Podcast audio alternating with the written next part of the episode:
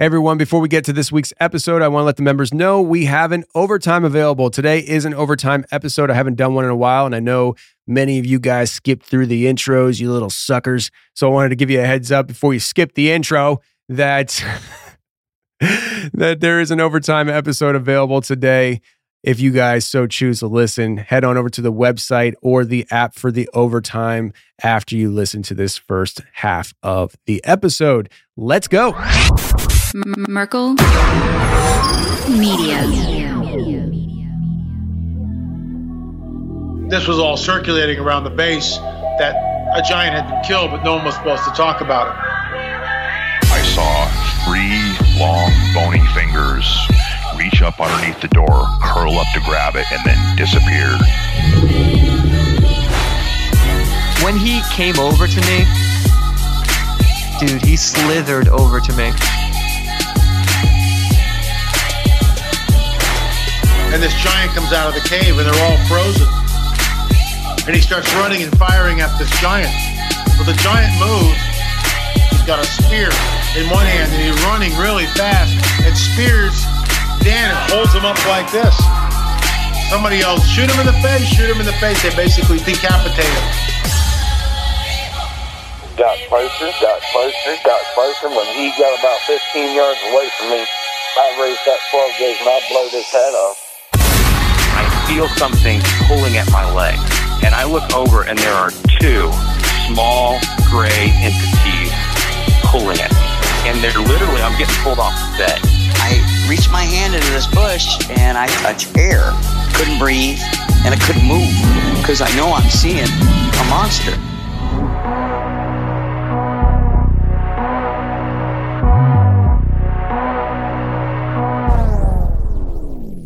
Yep.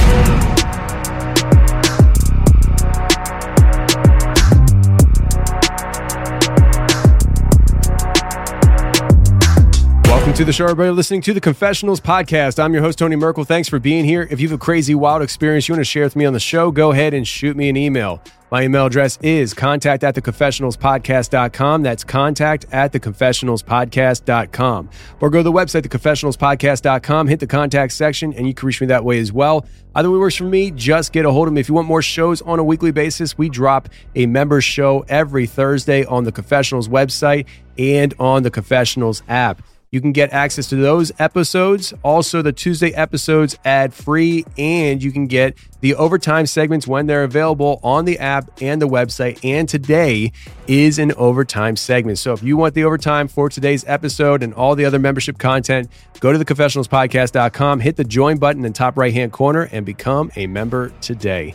All right, listen, we are doing t shirt pre sales. Yay! I know a lot of people have been wanting more t shirts. A lot of people missed the actual logo t shirt we dropped earlier this year, so it's back. We're doing the logo t shirt again, and we have two new designs. We have the Beast of Bray Road design, which is absolutely awesome. It has a dog man standing in a field in Wisconsin. It's a freaking awesome design and a Tennessee Bigfoot hunting design where Bigfoot is carrying an AR with the logo of Tennessee behind him. You guys are going to absolutely love these t shirts. Go ahead and check them out on the website. They're available right now on the website in the store tab. Just go to the website, theconfessionalspodcast.com, hit the store, and get your pre order in now because between now today, the 20th of June, through the 30th of June, we're taking pre orders. After that date, we're done taking pre orders. The members have been able to take pre orders starting last week at a discount. This week and next week, we're doing pre orders for everybody. And after the 30th, we're cutting it off and we're sending the order to the printers. So if you want these t shirts, any three t shirts, go ahead and check them out right now at the store on the confessionalspodcast.com.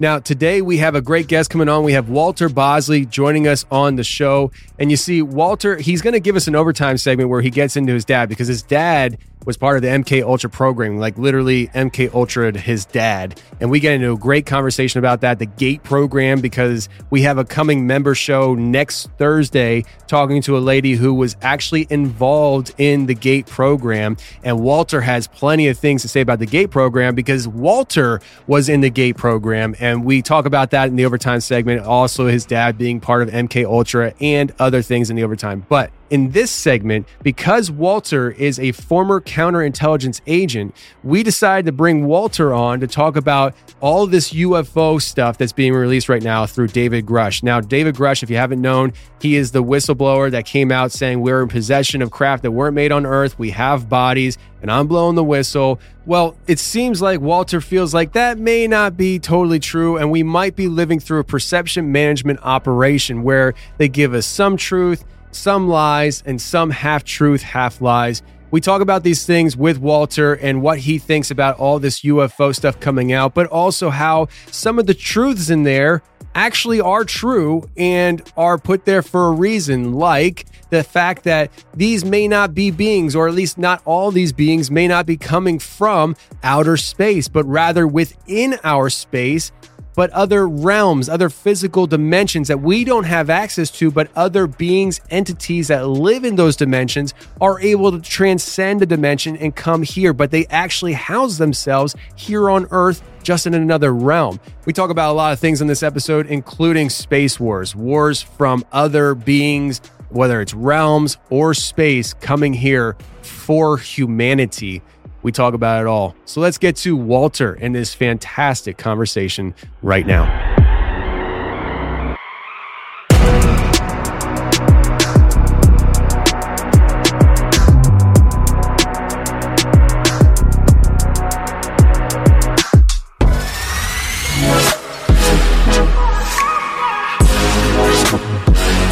All right, today we have Walter Bosley on the show. How are you, sir? Pretty good. How you doing, Tony? Uh, doing good. So uh, we just connected, and I said, let's just save it for the recording. Uh, I, I am I am particularly glad. I, I you know I, I, have a pretty busy schedule, and sometimes I have to reschedule people multiple times. Uh, people have to reschedule with me, and with you and I, it was just back and forth.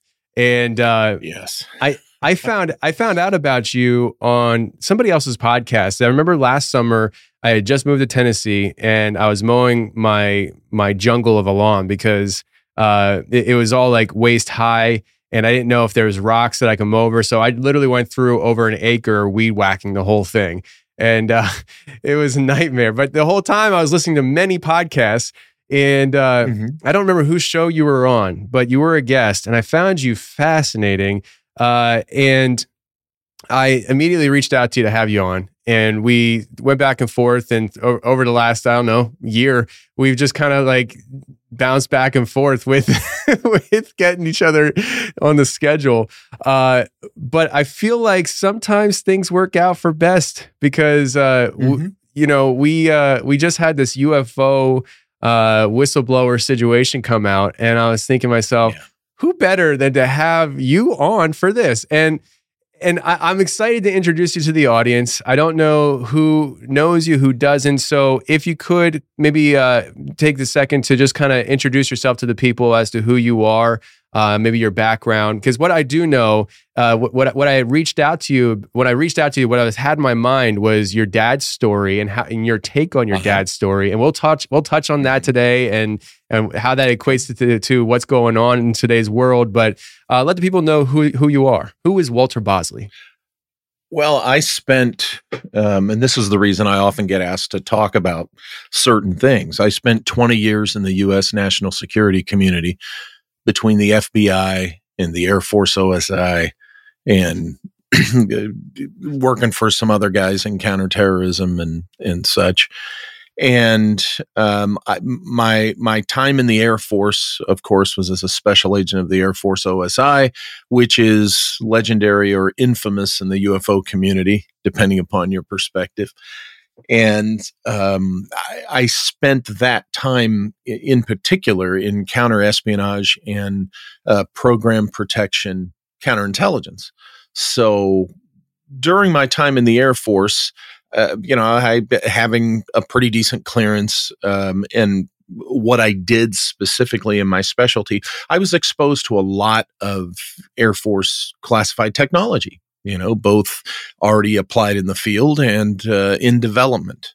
So it gives you, you know, anybody with that experience that I have, you know, you're you're going to have a particular um, perspective on the whole UFO mystery. you know, so to speak, that um, is not always popular. but uh, after, let's see, I established a publishing label, oh, probably about three or four years. Um, no, a few years, less than 10 years before I um, uh, essentially retired, so to speak, from the national security community and uh, focused on publishing initially um, fiction. And then I wrote my first nonfiction book about the arcane esoteric engineering of Disneyland. And that came out in early 08. And that really kicked me off on, on pursuing and writing nonfiction.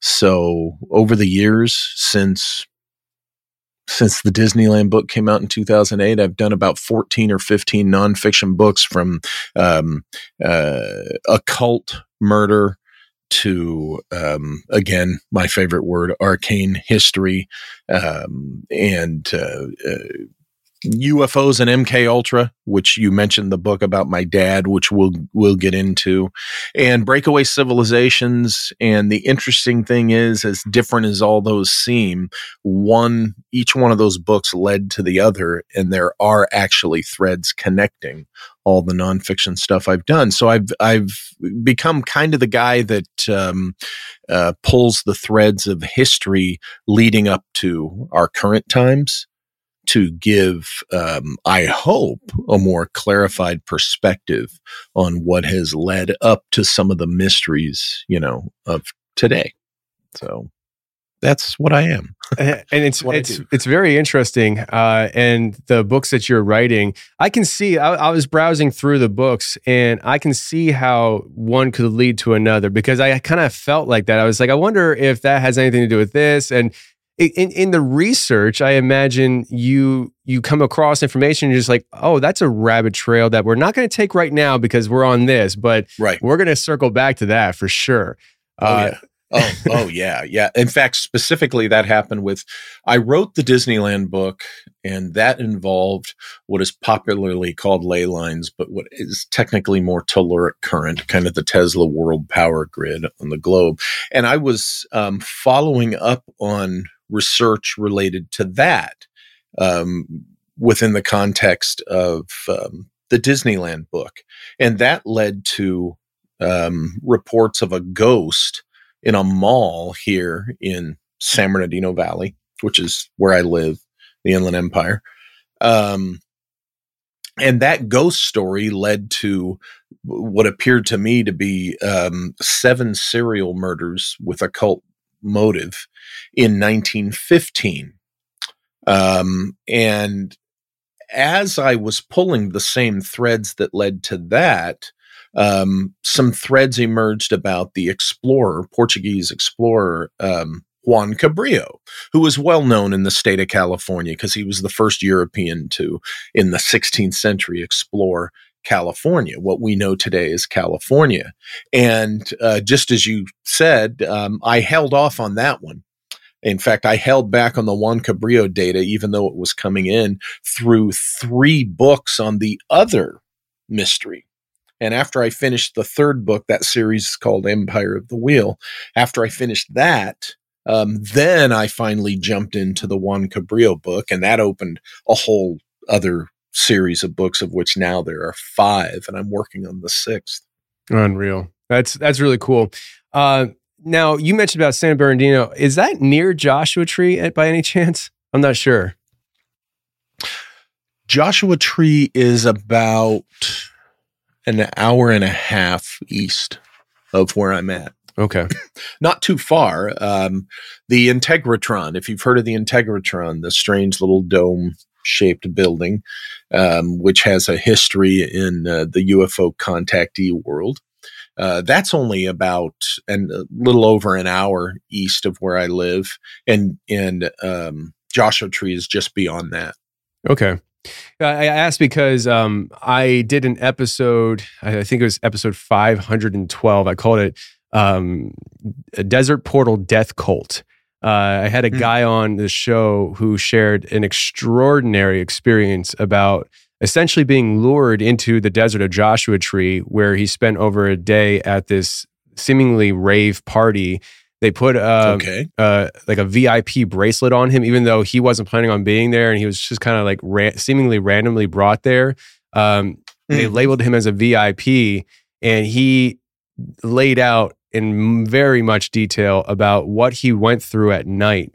That seems like he was part of some kind of occult ritual, and I. Um, I aired that episode, and then there was another guy who was listening to that episode that was stationed at 29 Palms, and he ta- he contacted me about how he took one of the soldiers out to Joshua Tree, you know, years ago, uh, to a party in the desert that seemed to be like almost identical to what my guest was describing. When I sent him the coordinates of where this happened, he said that's exactly where he took this other guy to, and it seems like there, on the surface level of what I've you know found it seems like there might be some kind of uh yearly annual occultic big party bash where weird things happen.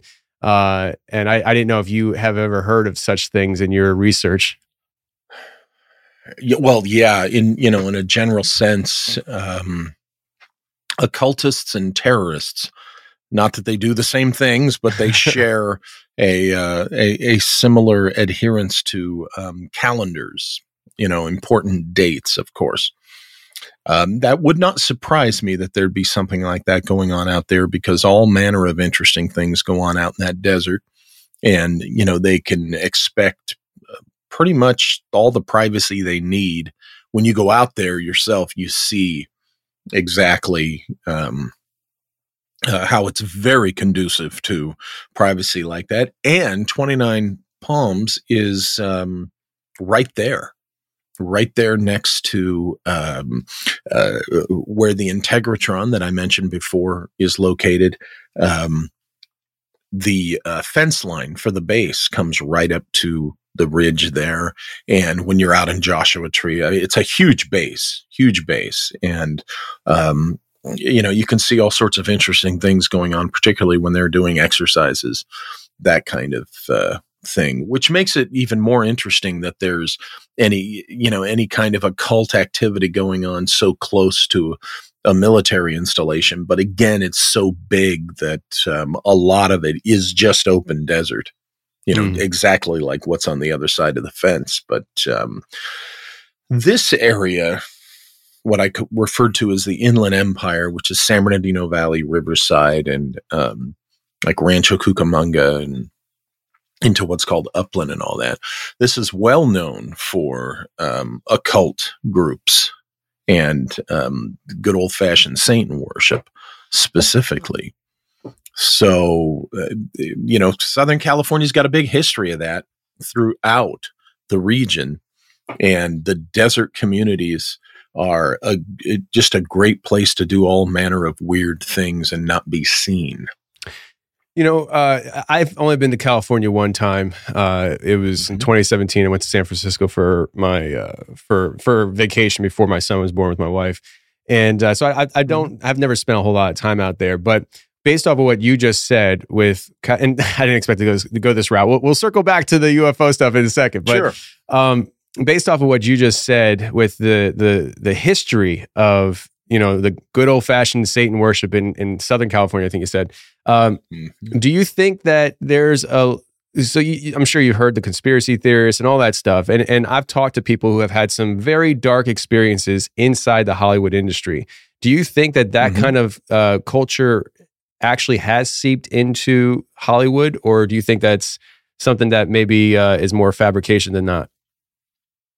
Anywhere that you have people in any kind of culture where power is essential, that social power, you are going to have somebody dabbling in such arts.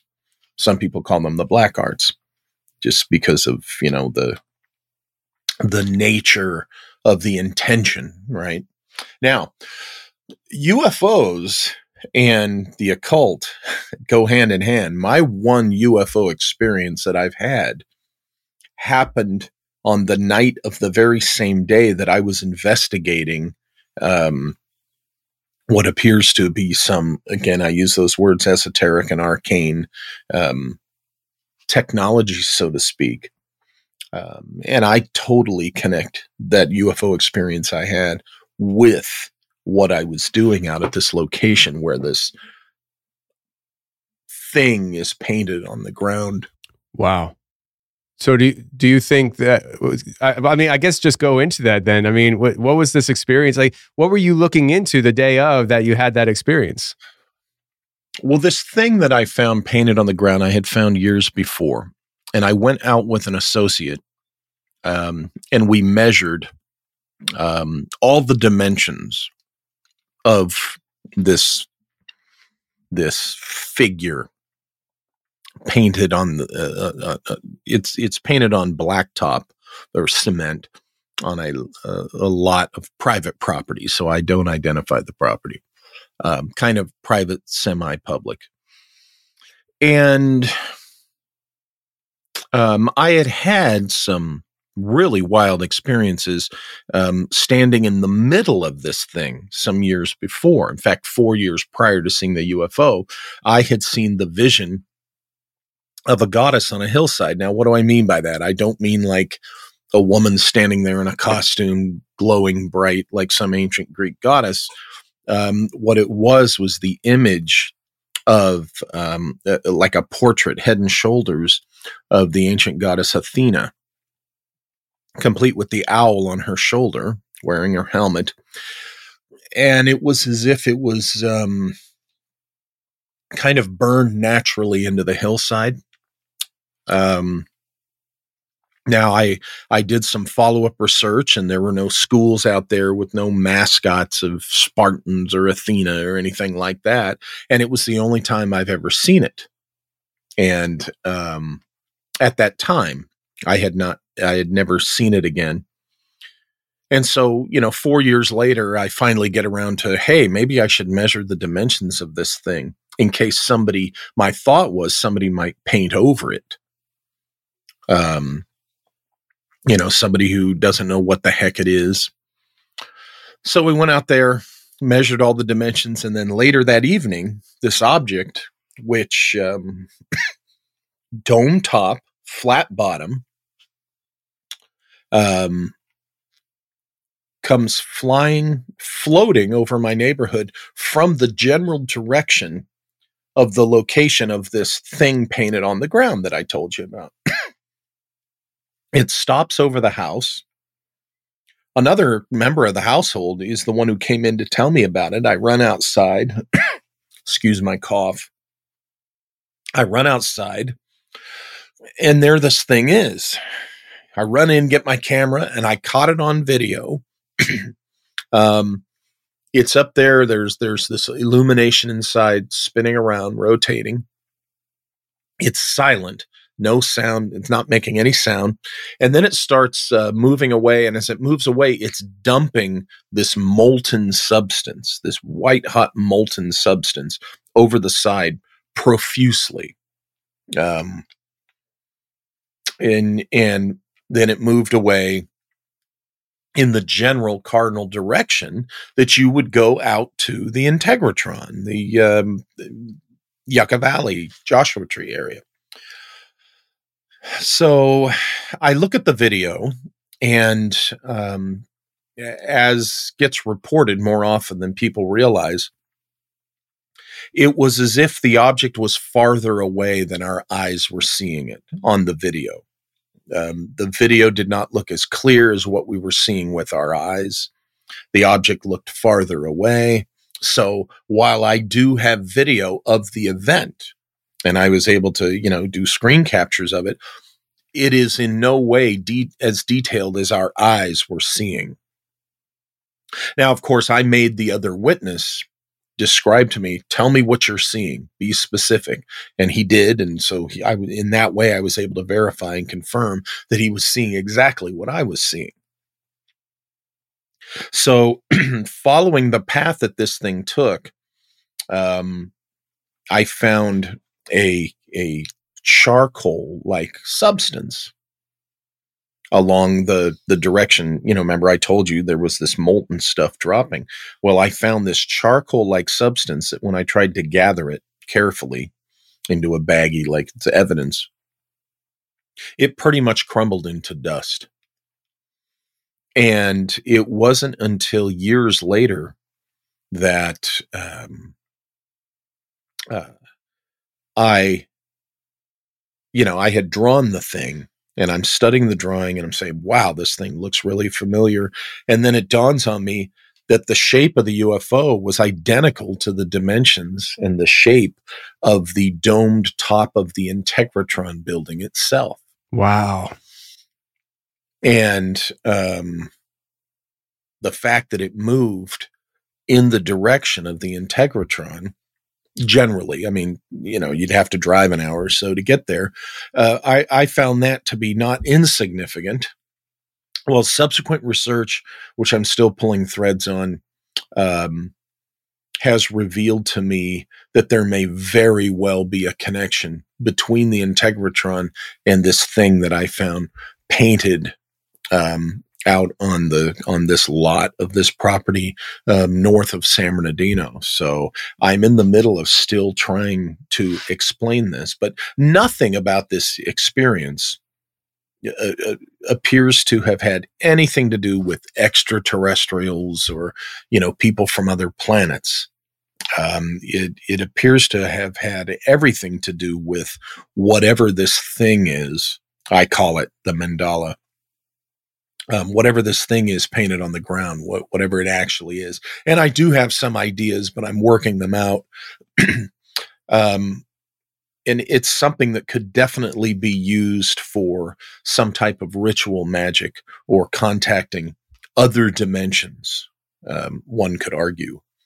And with the experience I had of of what I saw on the mountainside, I followed through on that when I had made the connection of the shape of the UFO to the Integratron and y- using Google Earth, I was able to find features in the terrain that, in my opinion, on that particular day, at that particular time, the way the sunlight was shining on the hillside, um, I think I found the uh, features that from a particular angle looked exactly like the image of Athena with the owl on her shoulder. So um, it has been really interesting to look into this from that perspective and um, uh, find even more reason uh, that it to oh I guess uh, it, not identify it with the typical all UFOs or ET. I come from the perspective that there's something else going on. Um, you know, something that might be Jungian, you know, from Carl Jung's perspective, something that might be from, you know, what John Keel um, tells us in his writing and what Jacques Vallée used to tell us in his earlier best research. Um, that there's, you know, somebody else here sharing this reality with us and they communicate with these things and in other strange ways. So that's a whole other you know way of uh, looking at ufos that again has been around and pointed out but isn't quite as popular or hasn't been quite as popular as the whole et thing. You know but is um, there nonetheless Oh, it's absolutely there. And what you're saying, and I'm not familiar exactly with what those guys said what about the phenomenon, but I'm I'm kind of getting what you're hinting at here. Uh, and if I'm correct, you're pointing more towards an interdimensional uh, uh, yeah aspect. Uh, I mm-hmm. that that's something that I have been increasingly on the train of over the last, I'd say, three or four years. Uh, before mm-hmm. that, I wasn't sure. I just when it came to ET, I wasn't really. Uh, I, I did. The jury was still after me. I was just like, I don't know what these things are. I don't know because uh, I mean, I, I wasn't putting it past the idea that it was our own government doing weird experiments on people, and uh. I. Uh, the more I've become aware of other dimensions, the reality that there are things popping in and out of those dimensions, uh, the mm-hmm. more it's conceivable that what we're dealing with is something that didn't come light years away, but rather they right. exist here just in a different realm. And mm-hmm. um, what's interesting is that you say that, and uh, it, that we can say well all right so we can segue kind of into what's been coming out um, I, I am interested at some point here to kind of maybe backtrack a little bit and kind of Mhm. dig more into how the UFO phenomenon and the occult kind of intertwine for you. And I'm assuming it has a lot to do with summoning and, and interdimensionalism. Um, and and does that mean that our own government is probably pursuing some kind of occultic way to communicate with these these things?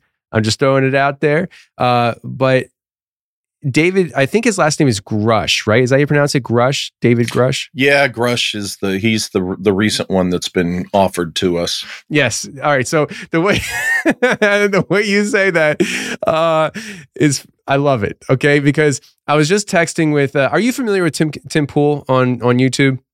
Oh yeah. Okay, so I'm friends with with several of his people that work for him, and I was texting with uh, Shane Cashman this morning about this, and uh, and, and Shane and I are kind of on the fence about, this whole thing because uh, there's a it, I kind of fall on this idea that there are truths and lies in a lot of things that get released, and they, they give you the pieces of truth that they want to give you, surrounded by a bunch of lies to keep you off on the off on the wrong trail. Um, yeah.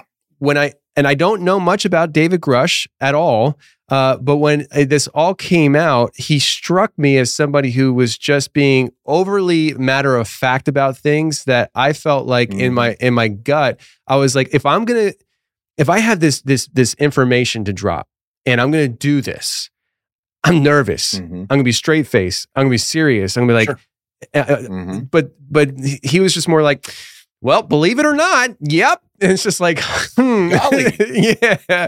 But I was texting with uh with um uh I don't know if you're familiar with Darcy Weir. Uh, but Yeah. Oh yeah. Mhm. Okay, so so I'm friends with Darcy as well, and and Darcy's very much on board with supporting David. Uh, and and I told Darcy, I said, I just don't know um, how I feel about it. Uh, But one thing is David talks about things that you kind of hinted at here uh, about the the one he didn't want to say alien. He said NHI, which is non-human intelligence, and he talks about NH, NHI uh, existing in other planes of of uh, of reality here on Earth. And I was Right. like, well, that kind of jives with what I think, and I and I just wonder, are there pieces of truths that are being rele- re- re- released strategically, uh, or is he sincere? I, I, I mean, I'm kind of just loading the chamber right now for you to let you just kind of go wherever you want, and I and I f- feel free to disagree with me or anybody else. I'm I'm fine with that. I just want to hear your thoughts on the matter. Yeah. Well, first of all, where I stand on it, um, just because my personal experience with a UFO has not been in the ET variety, I do think ETs have been coming here for ages and continue to do so. I just think that they explain a very small percentage of legitimate UFO reports. Because let's face it, there's a lot of people out there that just want to be part of the fun. So it, it's kind of a different brand of me too. I saw one too. I saw one too. And so people report stuff that that isn't true. But of the stuff that's legitimate, ET presents, in my opinion, a very small slice. And and really so do I, I think the interdimensional thing represents a much bigger percentage than ET represents. But still, I throw it out there. um in my opinion, 90% of legitimate UFO sightings are classified human technology in some stage of development or use. Now, as far as Grusch is concerned, here's the thing. Okay, you know, oh gee, here's his angle. He's going to include the these NHIs. Well, this is a theme that's been out in our community now for a few decades. Okay. I see Grusch as this. He has the pedigree of you know the U.S. military intel community. He he looks to me like good soldier, good airman. He's in the Air Force, um, doing another intel gig, which, in my opinion, is gonna it, it has something to do with perception management um, relative to our technology. In other words, the UFO community is not the primary intended audience of this kind of thing. It is a side audience. What they want to do is control the narrative in the UFO community. So they they put this guy out here. He's one of many that, in my opinion, has been paraded out in front of us since 2017. Yes, I am referring to Elizondo and all that that stuff that got a bunch of newbies excited. Um,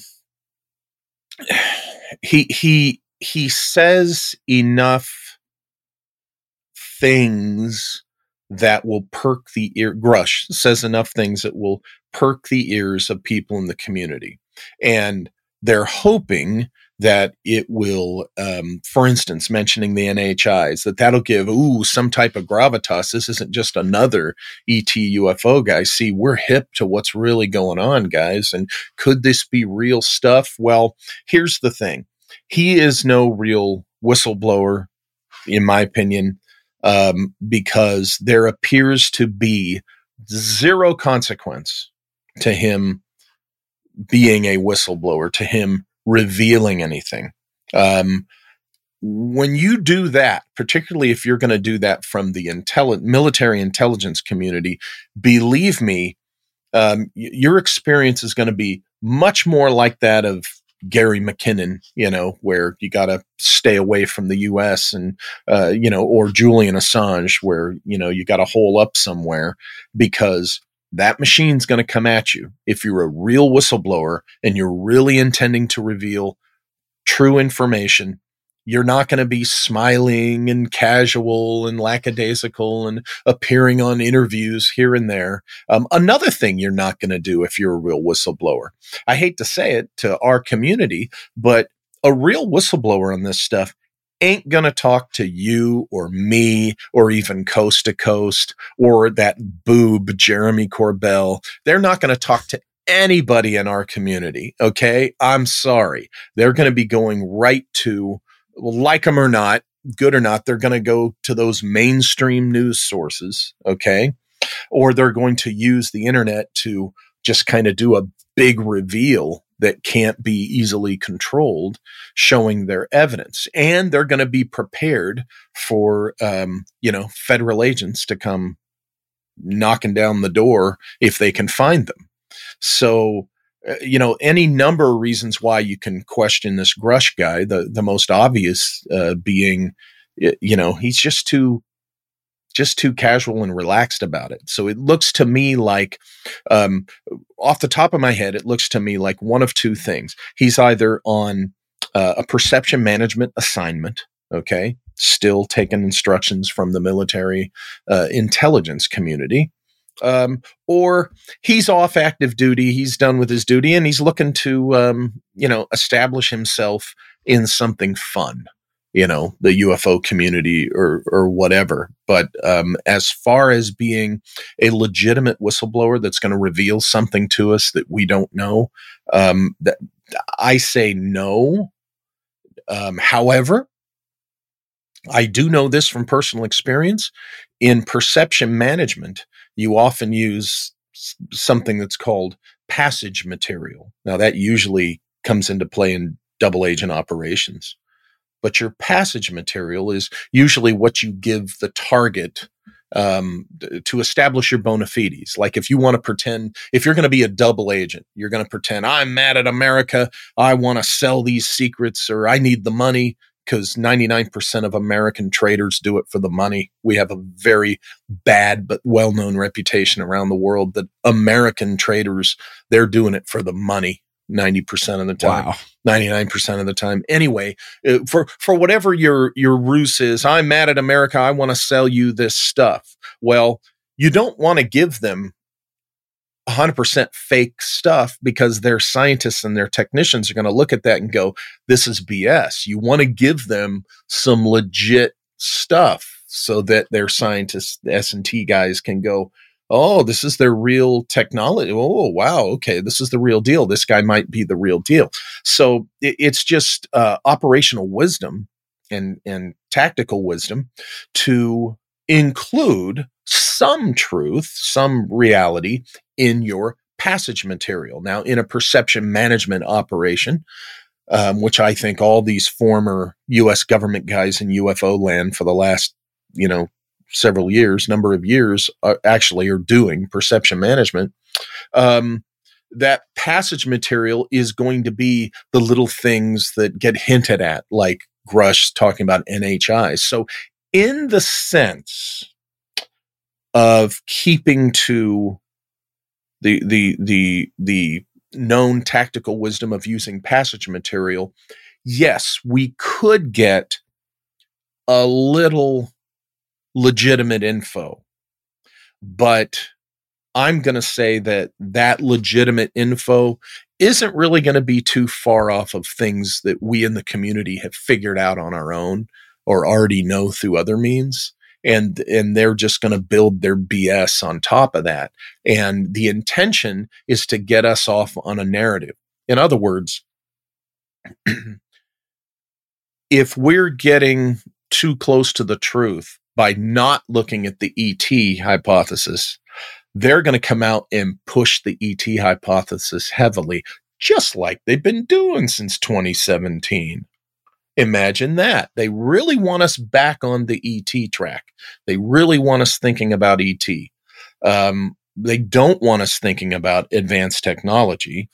Um, and what's interesting is okay, Grusch's little allusion to NHIs notwithstanding, I, I, I think there's probably reason that they might not want us looking too close at the interdimensional thing, particularly if that has anything to do with the technology that they're they're trying to hide. Um, the other side of the technology thing, though, with perception management, is that they kind of want to they kind of want to brandish it without admitting to the public exactly what it is. Here's where it can get tricky. Um, because they know that the intended target, say Chinese military tech guys, Russian military tech guys, they know that that being the intended target, they'll interpret it for most likely what it really is, like the Tic Tac video. Advanced Navy technology. That's U.S. military technology being developed, and anybody who says otherwise is just not doing their homework and and just doesn't want to accept that. Now, the Chinese and the Russians, from the get go, I guarantee you they knew what that was. Now, people would say, well, then why don't they reveal that it's just the technology? Well, here's the problem. If they have spies close to the development of these technologies, they don't want to blow those operations. Okay. And if they're developing their own versions of, of let's say, the TikTok, tic tac technology, um, they don't want to reveal that. So in this ironic way, they don't spill the beans that it's that they suspect that it's US technology because they don't want the US to know how much they recognize that as technology. And it's this game of layers and maneuvers and stuff. And the public, the American UFO public in particular, is caught in the in the middle of all this and they're easy to dupe because all you got to do is, you know, get them excited to think that this is it. This is disclosure, which never really happens. Um, uh, so I, I see Grusch as just another another player in this perception management game that's going on. Now, the dangerous side of that is um, when they're getting us to look at UFOs, if you'll notice, if you pay attention to what, you know, going back a few years, Lou Elizondo and others have said, and again, we again have these military people coming out, they keep, they have alluded to the potential threat from space. Um, that's a whole discussion when you get into the alleged Wernher von Braun deathbed confession, which there's big reason to question that. Um, at the very least, question the interpretation that's been laid on it.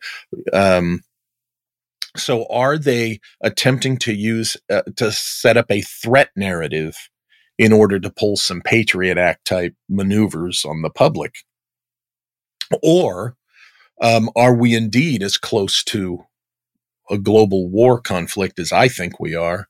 And are they just trying to maneuver and position things for when that ball drops, you know, we're in the best position we can be in to counter whatever's coming. Um, at which point, even the UFO community, ET believing community will think its lucky stars that Tic Tac did turn out to be some type of advanced military technology, particularly if it works and it defends people. They'll be quick to drop this uh, ET thing. Um, Hmm. But uh, it's, uh, as you can see in what I've just said, all of this that I've said, how murky and multi layered that whole world of perception management can Mhm. be.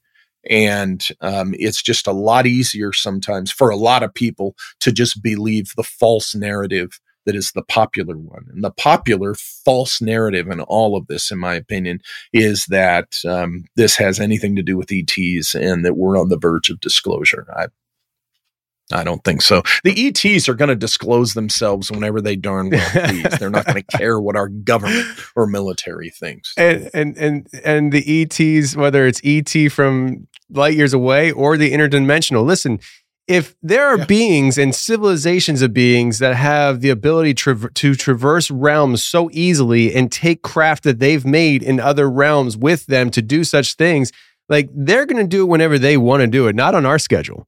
Uh, and and so, uh, listen, you mentioned so many things here, and you know, like it's one of those things where you're sitting here like, oh, but let him talk, let him talk, and just try to remember. Uh, but Sorry, let me let me ask. No, and no, don't be sorry. Like like honestly, I do go on. that's as somebody who does interviewing, that's perfect. Uh, but so you mentioned several things here, but one of the things that I've been saying, like on my Instagram live, and just when I'm talking to people, and maybe I'm off on this. I might, I might be, I might be uh, be, being uh, pure subject to propaganda to the point that I don't even remember things clearly. But I feel like in 2017, and I think in 2020, because I remember saying this before. I think in 2020 I said this be, in 2020, but I, I feel like in, maybe in 2017 they said we're in possession of of craft that were not made here on Earth. And then I feel like in 27 in 2020 they said something like similar to that because I remember saying they already said this. And now in 2023 they're doing it again.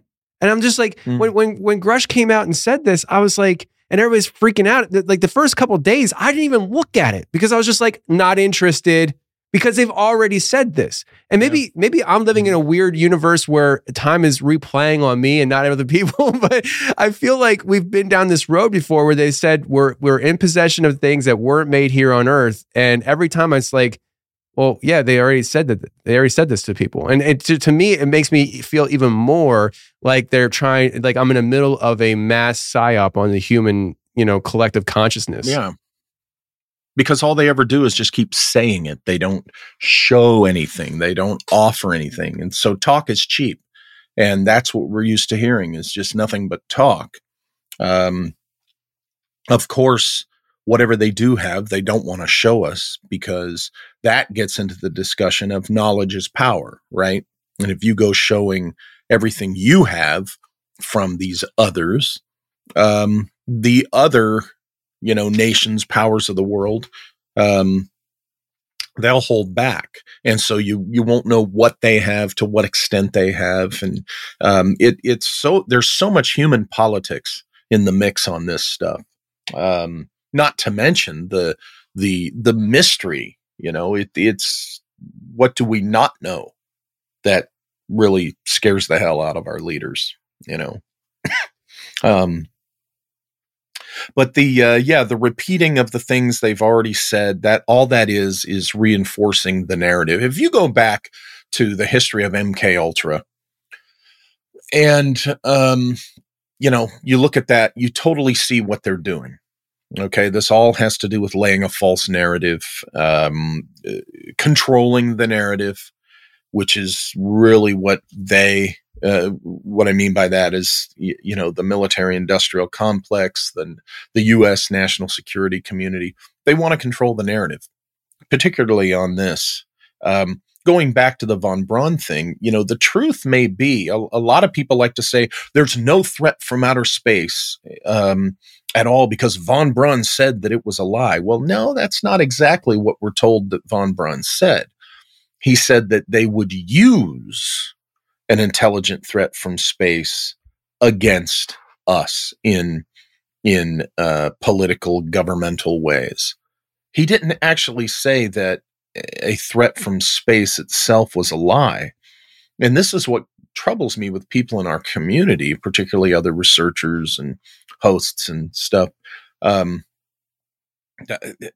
it just isn't logical that in the vastness of space eh, there you know there's going to be intelligent advanced civilizations. And to really think that they're all friendly and well-meaning a just because they've achieved advanced space travel technology and b because Wernher von Braun i remind you a former ss officer nazi structure right. who who can, i'm working on a book on this whole on a my on a particular research perspective relative to Operation Paperclip.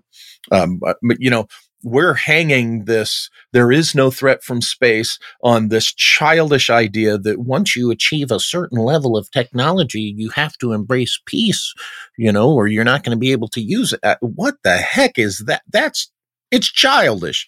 And then to and then the other thing is the von braun uh, thing. We have one witness to the von braun deathbed confession one. And I, she's a nice lady. I've met her. But A, at the very least, I say she misinterpreted whatever it was he said.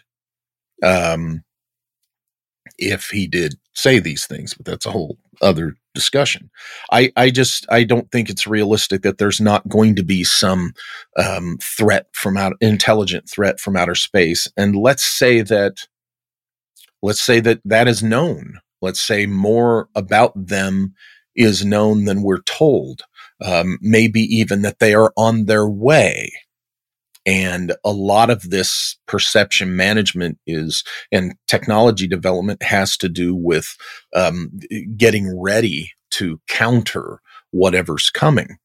Uh, that you have to consider. To me, you have to consider that that's possible if you accept that there's going to be intelligent, um, technologically advanced civilizations from outer space. Not all of them are going to have our best interests at heart. Some of them are going to be hell bent on conquest, you know, and wow. and uh, so I mean, think about it. it. It's illogical to think otherwise. And again, mm-hmm. I use the word childish because um, that's exactly what it is. It's childish and foolish to think otherwise, to assume that, oh, gee, any threat, any narrative about a threat from space must be that darn, you know, only the deep state. Mm.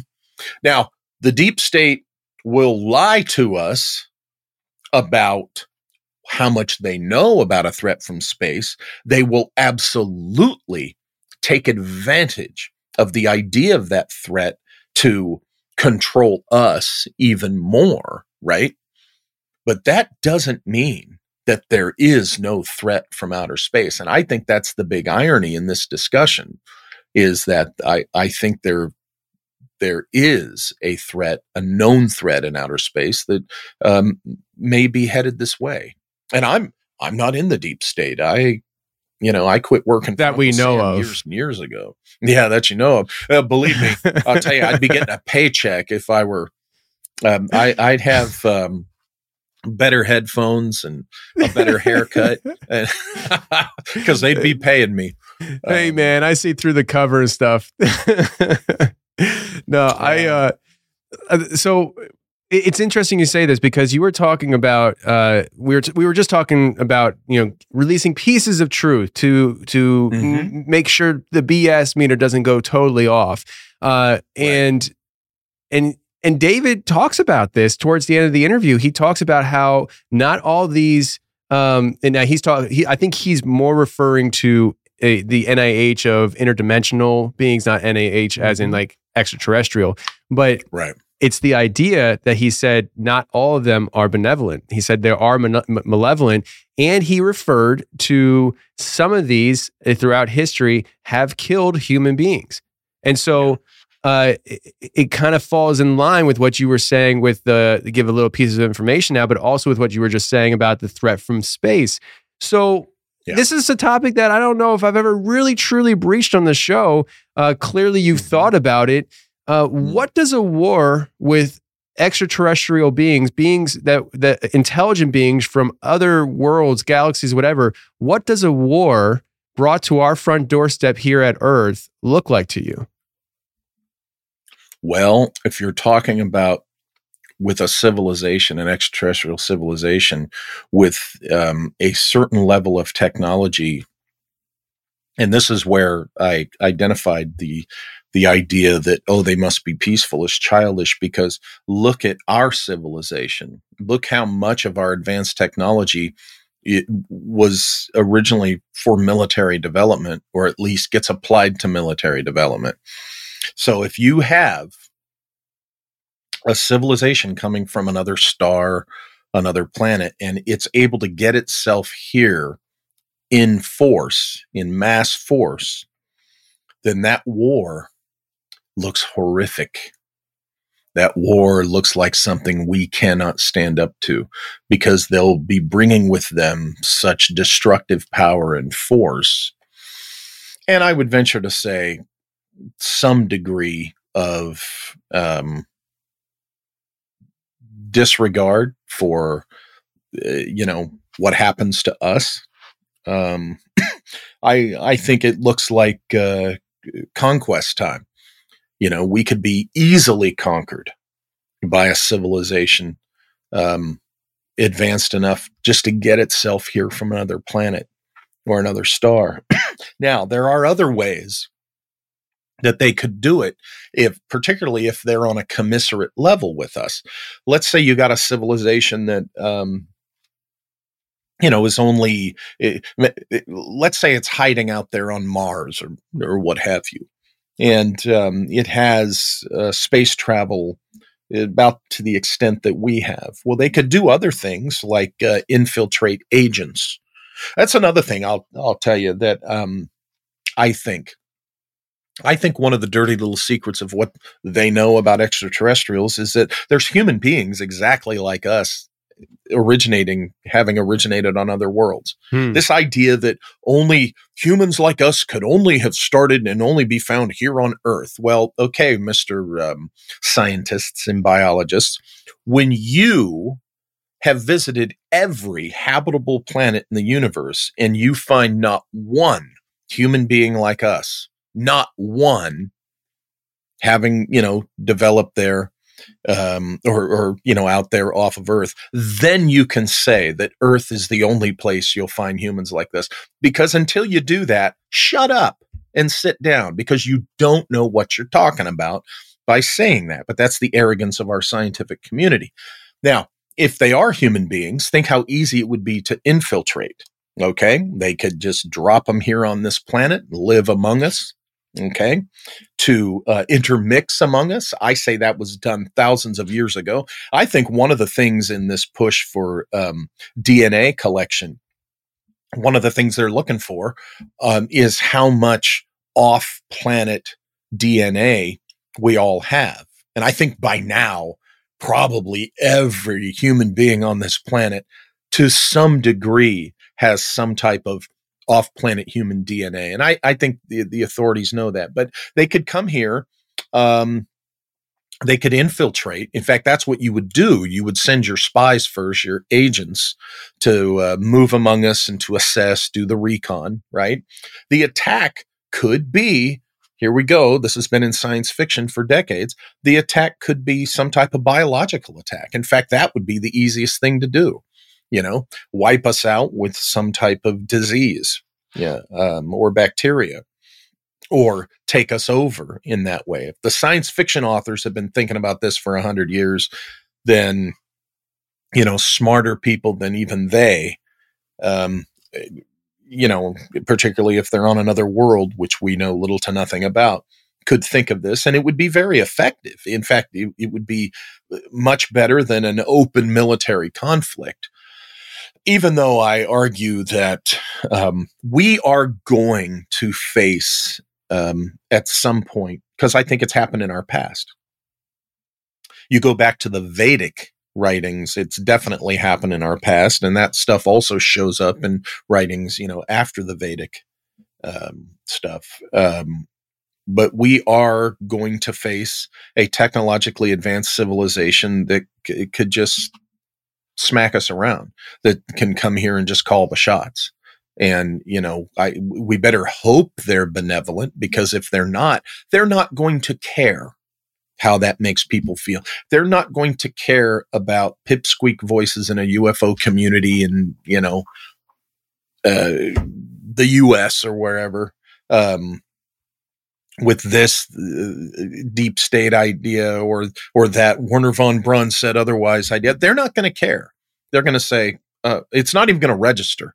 They're just going to come here and do whatever they do um, in conquest.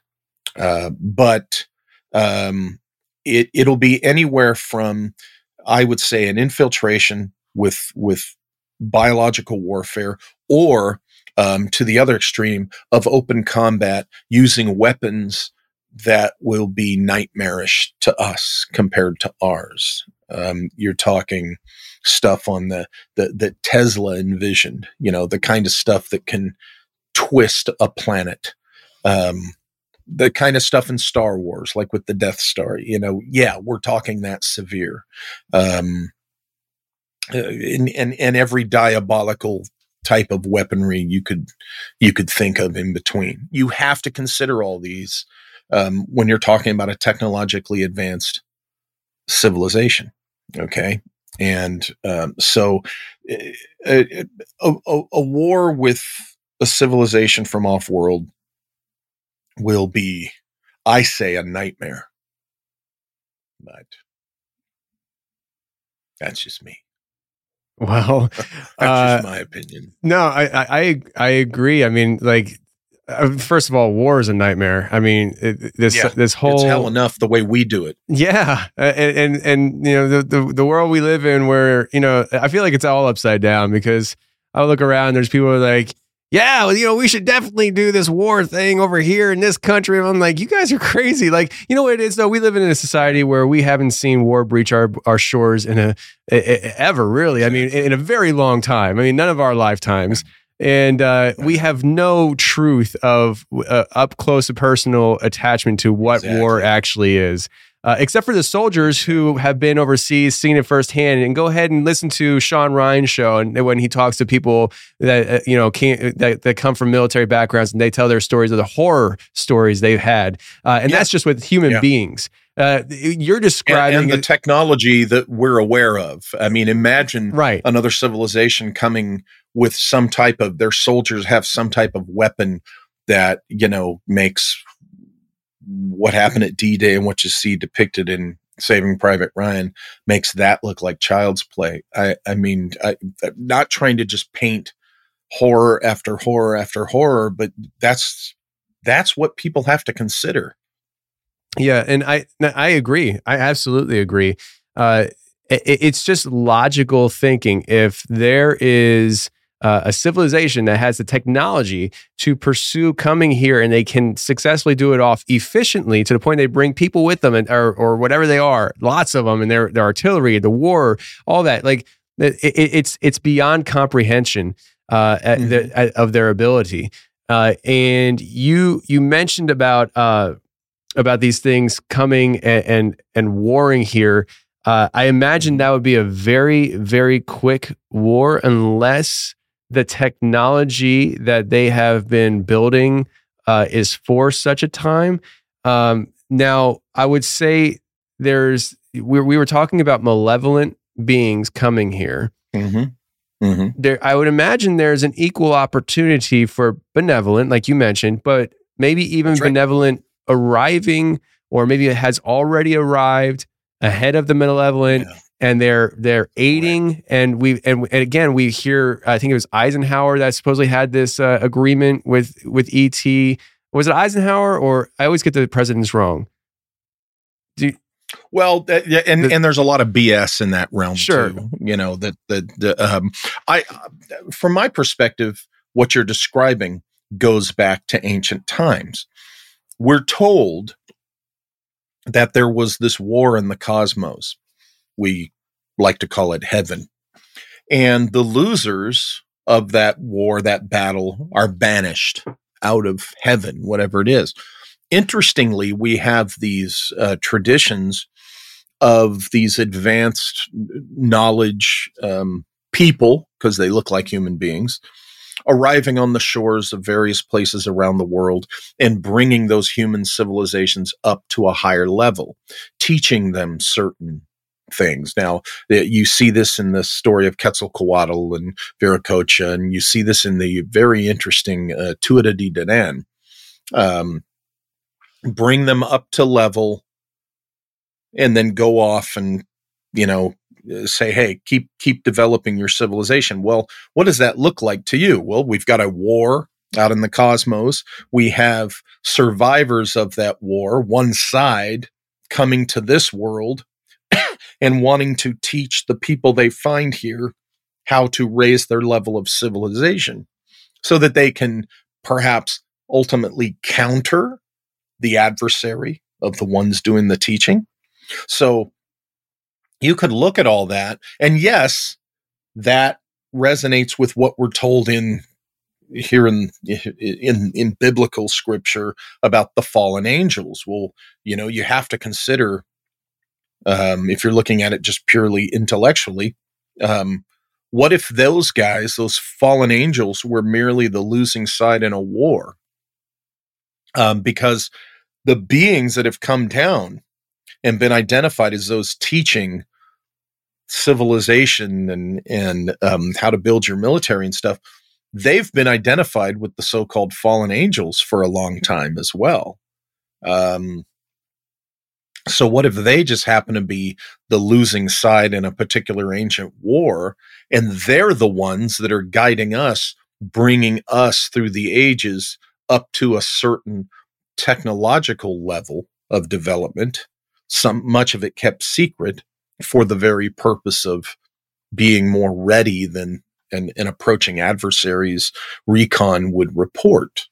Um, there, there could be that going on, particularly when you look at the Vedic culture history and you t- you look at the war in the Mahabharata, um, um, and it talks about all this advanced technology and you know these flying things from space, the Vimanas, and all of that.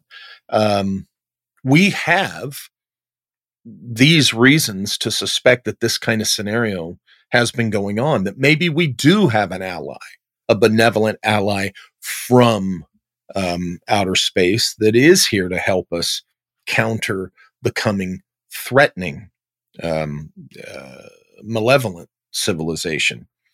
So it, it, it, this is a game that's played across ages, so it's easy for uh, with subsequent generations to forget the reality of what might have happened thousands of years ago and just see it as mythology until here they are again and it happens again.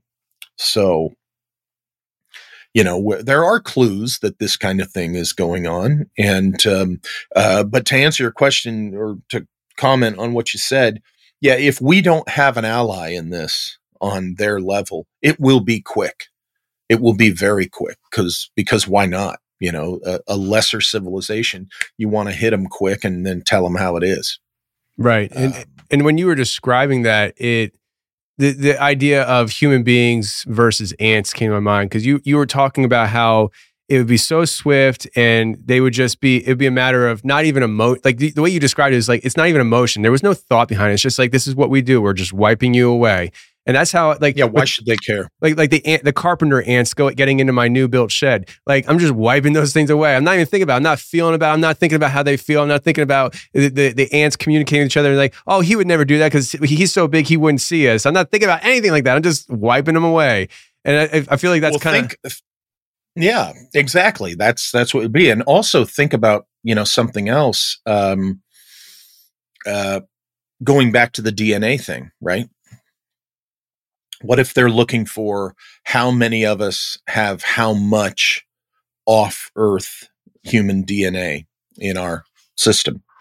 Um, and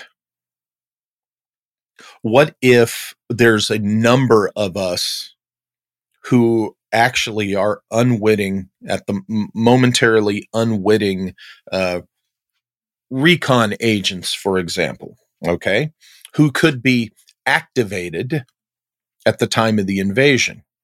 Okay, deep sleeper agents.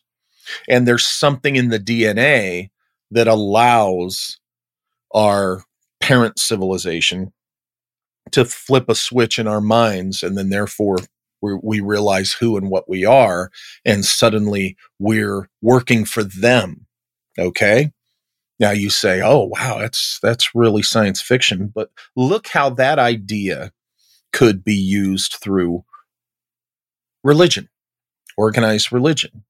What are people often taught particularly in the west? People have a belief that my devotion to my religion and my church, my religion, is stronger than my devotion, say, to my country. Hmm, there's an interesting concept. If you think you're dealing with spiritual matters when actually your religion has conditioned you to give your allegiance to these other beings from this other place, which your church call or temple or whatever calls heaven, but might just simply be another star, another galaxy, or whatever. So you think you're responding to an almighty being or the angels from God coming from across space. You're on their team. You're on God's team. You'll turn even against your own country. Therefore, you know, it'd be easier for you to you know, activate and do something, say, against your own military. Um, and these angels that you think are coming from God are actually just the invading force from an extraterrestrial civilization. Oh, whose DNA you have inherited through your bloodline um, because long, long ago their agents came here and, and mixed. Um, you see the possible scenario in that. Um, and how easy it would be to uh, manipulate people into um, being committed to whatever this mission is if you just get it into their heads that this all involves God and angels. Um, it it is a heinous abuse of the human psyche, yes, um, but as they say, all's fair in love and war. And a civilization that would do something like that isn't going to care about whose feelings they hurt here. Their job is to effectively invade and conquer. And uh, again, it, conquest of us would be so easy by um, an advanced off-world civilization that um, it's it's not fun to think about. No, no, not at all. Uh, you, have mentioned uh, several times here uh, the idea of uh, it sounds sci-fi, but uh, I think we're starting to transition into, uh, well, at least for me, at least, I'm very comfortable going that route because I feel like we're living in what was once sci-fi. It, it this was sure. what we're living in was supposed to be science fiction. This wasn't supposed to be possible. Mm-hmm. There wasn't supposed to be any governments holding uh, uh, uh, organized research into UFOs and uncovering craft that weren't made on Earth. And yes, we have bodies, all this stuff and interdimensional talk and other mm-hmm. realms here on Earth. Like this is science fiction to begin with. And and if yeah if we we we sit back and we say, oh well, that, you know it, what Walter's saying is is sci-fi, so it, it's not real. But at, at, what point do you start considering things to be a possibility when the government tells you it's okay to say that? Because if that's the case, then you're living in the current times of what sci-fi was yesterday is now okay for you to think of because the government says it's okay. But don't think too far, or else you're going to call the the next person a, a conspiracy theorist, or they're crazy, or they're just living in fantasy world. And reality is 20 years ago, uh, you're 20, let's see, 20 years ago, I, I was graduating high school 20 years ago. And 20 years ago, when I was graduating high school, this conversation is something I, I never thought would be possible. I never in a million years. Like like I, I I would walk out of the movie theater of a good Marvel movie saying, "Man, wouldn't that be something if it was real?" And now I look back and I'm like, a lot of that stuff's real. and so, like, you know, my, we've come a far way, you know, a long way here in 20 years. And um, yeah, I just don't think it's impossible anymore. I just don't. I, I, I think, well, that, go ahead. Well, we've we've come a long way since the beginning of the Industrial Revolution, going back to the 19th century. I mean, look at the 20th century alone. We started the 20th century with these rudimentary, you know, rinky tink biplane things, you know, just beginning to, you know, fly in the air. And we ended it with already having gone to the moon and you know, doing all the stuff with jet aircraft and spacecraft and everything, just in the span of a hundred years. What the heck? What exactly the heck? But as far as here's my perspective. Uncle Sam, so to speak, military industrial complex, what have you, whoever, deep state, they don't care what you talk about until you happen to be getting too close to a truth that they don't want out there. Case in point, between 2000, oh, I want to say between 2012 and 2015, there were a series of conferences called the Secret Space Program conferences.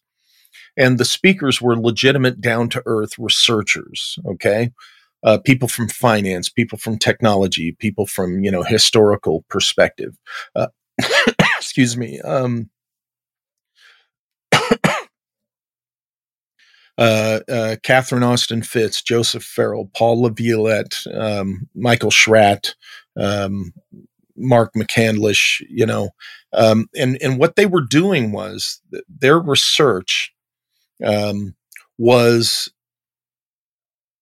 effectively uncovering the actual evidence and threads of a classified space program that the public was unaware of. And they did it through looking at where what the money trail was, what the technology thread was. Well, this appeared to by 2015 to be getting too close to the truth. Okay? Because remember, this was before Space Force and all that. so in 2015, in our community, we saw the emergence of essentially the ridiculous crap of people like Corey Goode and um, Randy Cramer and uh, all these other guys who claim to be secret space program time jumping bug fighting on other planet commandos. And what kept getting connected with those lies in fantasy stories was the term SSP, SSP, Secret Space Program, Secret Space Program, which is what these conferences were called and were investigating and presenting real data on. Well, what does that tell you? Oh, I was there at the 2014 conference and I witnessed US military intelligence personnel, you know, in, in their civilian clothes at this conference every day taking notes. Okay. So they were paying attention to the legitimate SSP research community. And by 2015, along comes these fantasy storytellers and liars. And the the media in our community, um, the alternative research community, started pushing these these these liars and fakers and the guys telling the ridiculous wild stories and began to ignore essentially the speakers and researchers connected with the legitimate SSP research. What am I implying? Well, I'm implying exactly what, from my perspective, it looks like. They did not like the narrative of the legitimate SSP research and they had to derail it. So, what they did was they use their influence, they use their sources, they use their assets to make sure the spotlight where SSP secret space program was concerned was aimed at the these these storytelling liars. That's why you know, Corey Goode was everywhere on coast to coast in this show and the, that and the other and Gaia and all this and and the Randy Cramers and the Andrew Basiagos and and um, you you name it. There's a handful of others.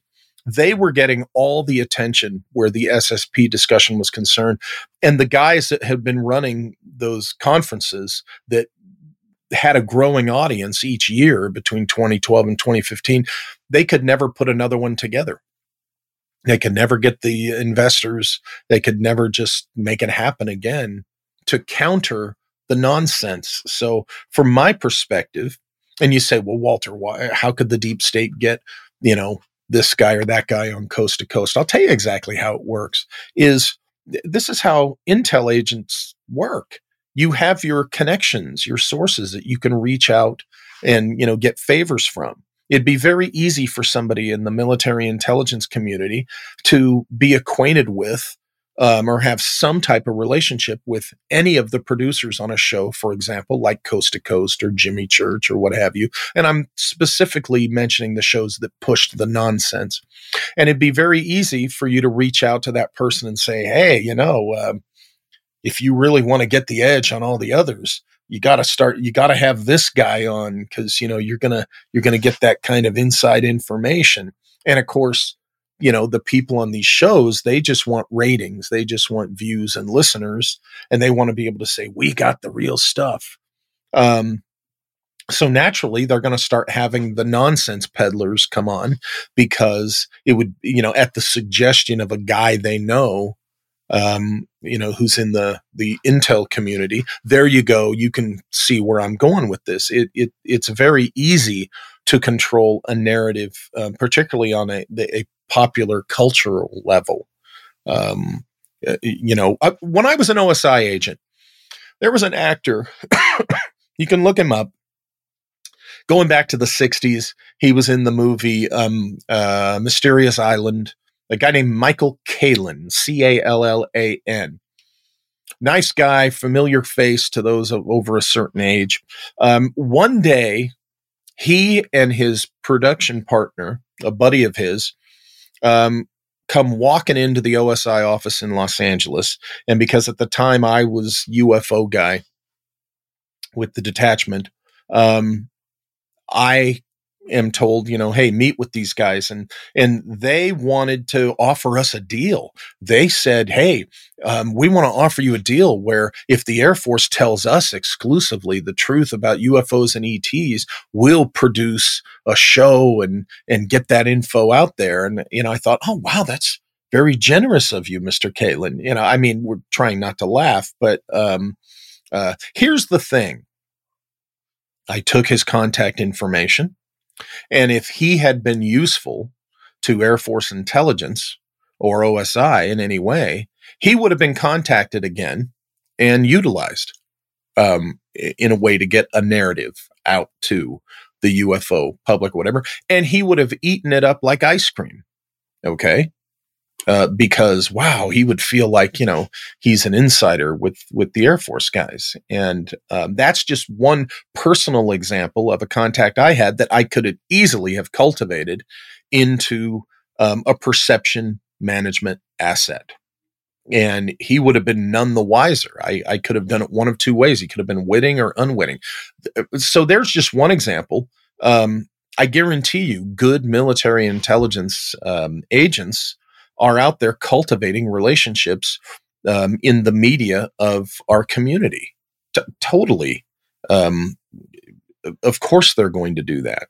I, th- I, think it's obvious since 2017 with that nonsense New York Times article crap that keeps getting invoked, um, which was total spin and perception management. Of course, everyone knows the the TTSA thing and the sudden appearance of the what became to be called the fanboys you know these guys who would just like rabid attack dogs on twitter if you said anything um, doubtful about ttsa or their big hero lou you know they would converge upon you um, this stuff's no accident uh, n- none of it is. It was for whatever reason in 2017, it was time for a major um, perception management up.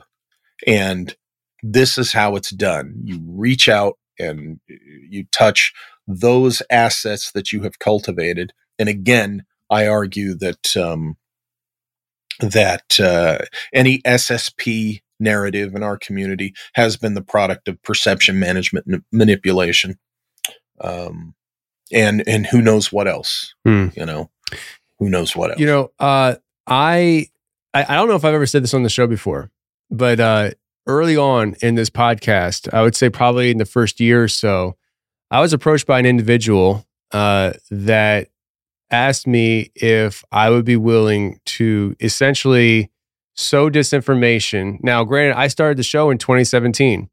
Um, and it was early on in the show, but I was asked, if, and this guy was former CIA. Uh, mm, he says, right? He says exactly. Um, and he said, "Would you be willing to sow disinformation uh, once every ten episodes?" and he said that the people his the people he's been in touch with and stuff they're they're willing to offer five hundred thousand dollars, maybe even a million. And my BS meter went off right away. but uh, I- I would be lying if I if I didn't if I said I didn't sit there and think, man, five hundred thousand dollars would get me out of complete debt, pay off my house, you know.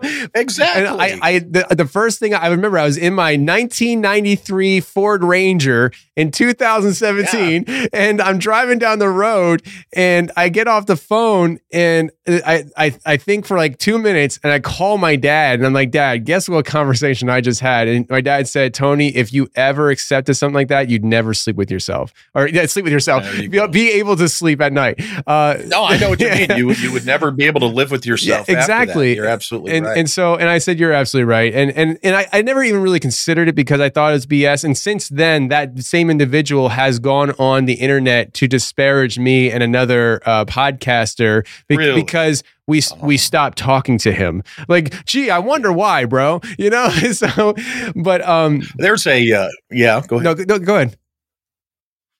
No, no. Finish your thought. Finish your thought. I'm sorry. I, I, in all honesty, I ADHD. I don't know what my final thought was. So a lot, of ti- a lot of times I start talking and I don't know where it's going to go until it comes out of my mouth. So, Well, you're you're talking about this kind of scenario, and in the last couple of years, there's emerged this character who calls himself Holden, and he claims to work for the NASIC, uh, and um, the the the NASIC is a unit at Wright Patterson Air Force Base. I'm very familiar with it because it would it would it would be in the um, thread of who receives intel, Air Force specific intel, and um, it was something that you really you know legitimately you're not really supposed to bandy about and talk about publicly but in the last couple of years um, the the NASIC has turned up on the public radar.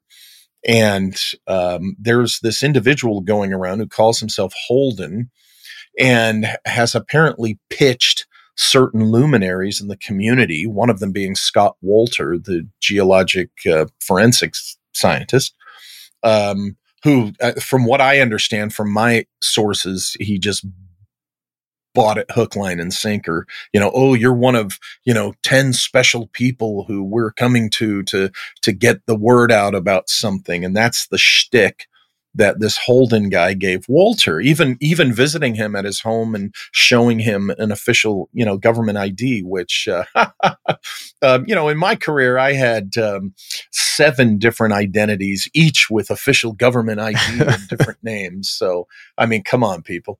Um, and uh, uh, so so that that's a recent one of this guy going out there y- you know pumping people up saying oh you're one of a few that we're recruiting and you're going to help us get the word out. Apparently jacques vallée was another one and um uh i boy i can't remember the the other names that i was told by my source but um but i haven't heard of any activity from this uh, Holden guy or the NASIC recently. It's kind of like that was spaghetti they were throwing on the wall at the time. Um, one of them, one of them is one of these alleged ten special ones that Holden was working was this young guy. He's based in England. He has a podcast, and I, I for the life of me, I can't remember his name or his show but a couple of years ago he was out there and kind of becoming more popular.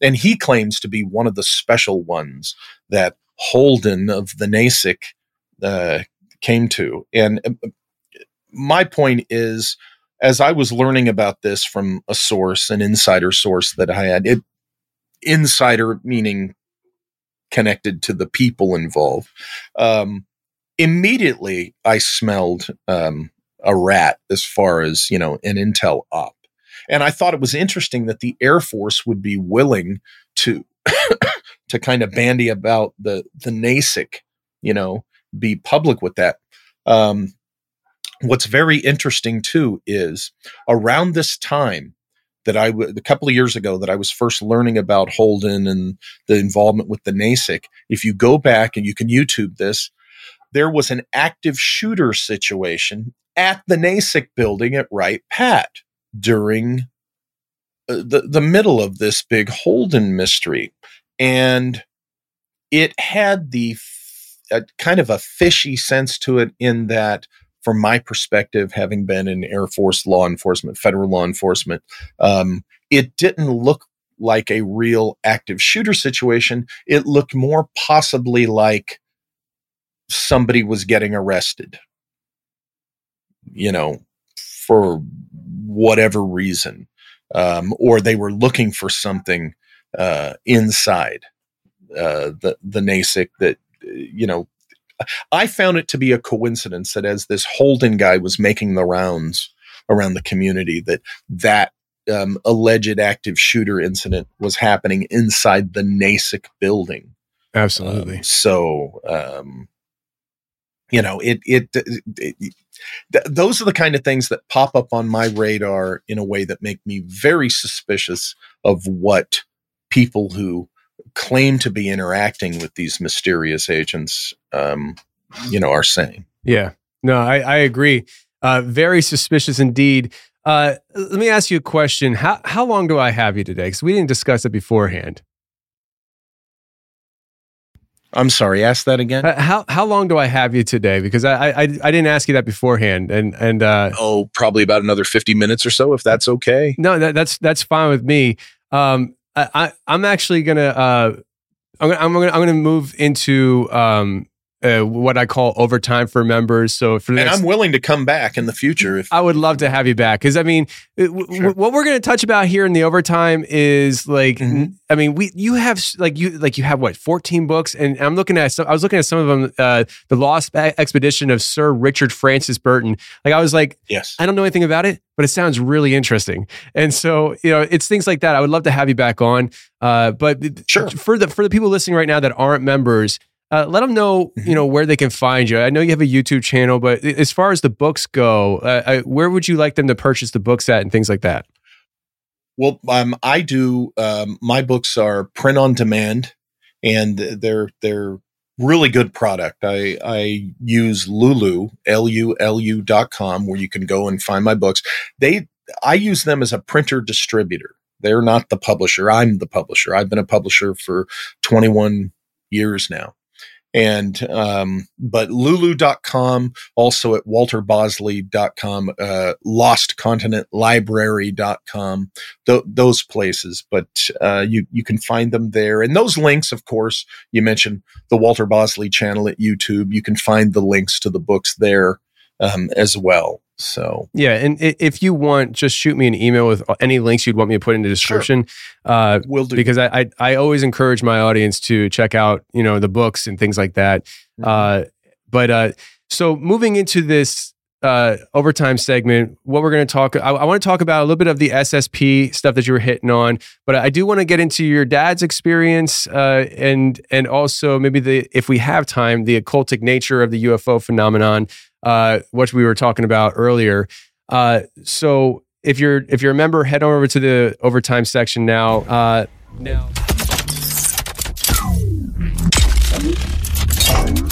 Well, that's the show, but I really hope you enjoyed it. If you did enjoy it, please share the show with your friends. I don't care where or how you share the show, just share the show. If you enjoyed it, that's the best thing you could do to help this show grow. Share the show. Check out the links in the description of his books. Go ahead and support his work. He has a lot of interesting books that you, I think, my audience will absolutely enjoy. And if you're a member right now, we have the membership segment right now available to you on the website and the app. So if you want to hear the rest of this conversation, go check it out right now, members. And everybody else, thanks for being here. And until next Tuesday, stay safe, take care, and remember the truth will set you free, but first it'll piss you off. Bye.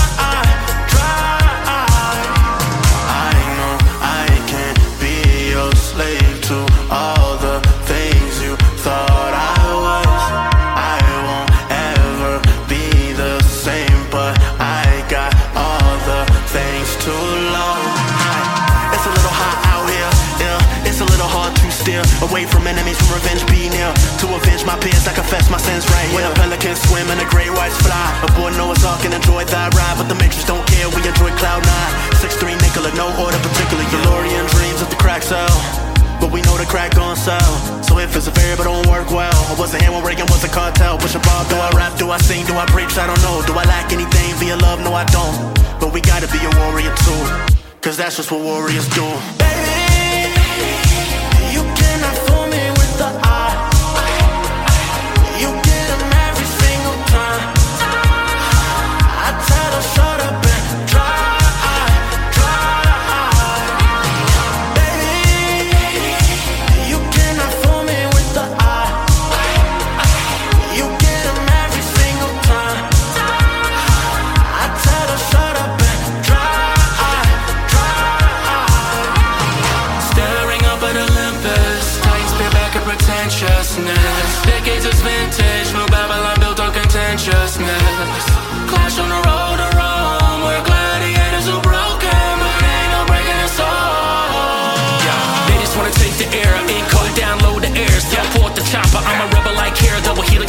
with Jesus, I'm a chimera. Looking at these golden years flying by by fair false. They cutting it off for the food too. Analytics they used to recruit you. War's opinion that sets on your sun zoo. They don't want an individual, just a carbon copy. True spitting that manicotti, yeah, I'm talking saucy. All they wanna build is a prison world full of pet Tamagotchis. Let me kamikaze, got me out of body like I'm Goku SS3. They wanna push me to the center like a cell, they wanna split up, but the center of the next is me. They want me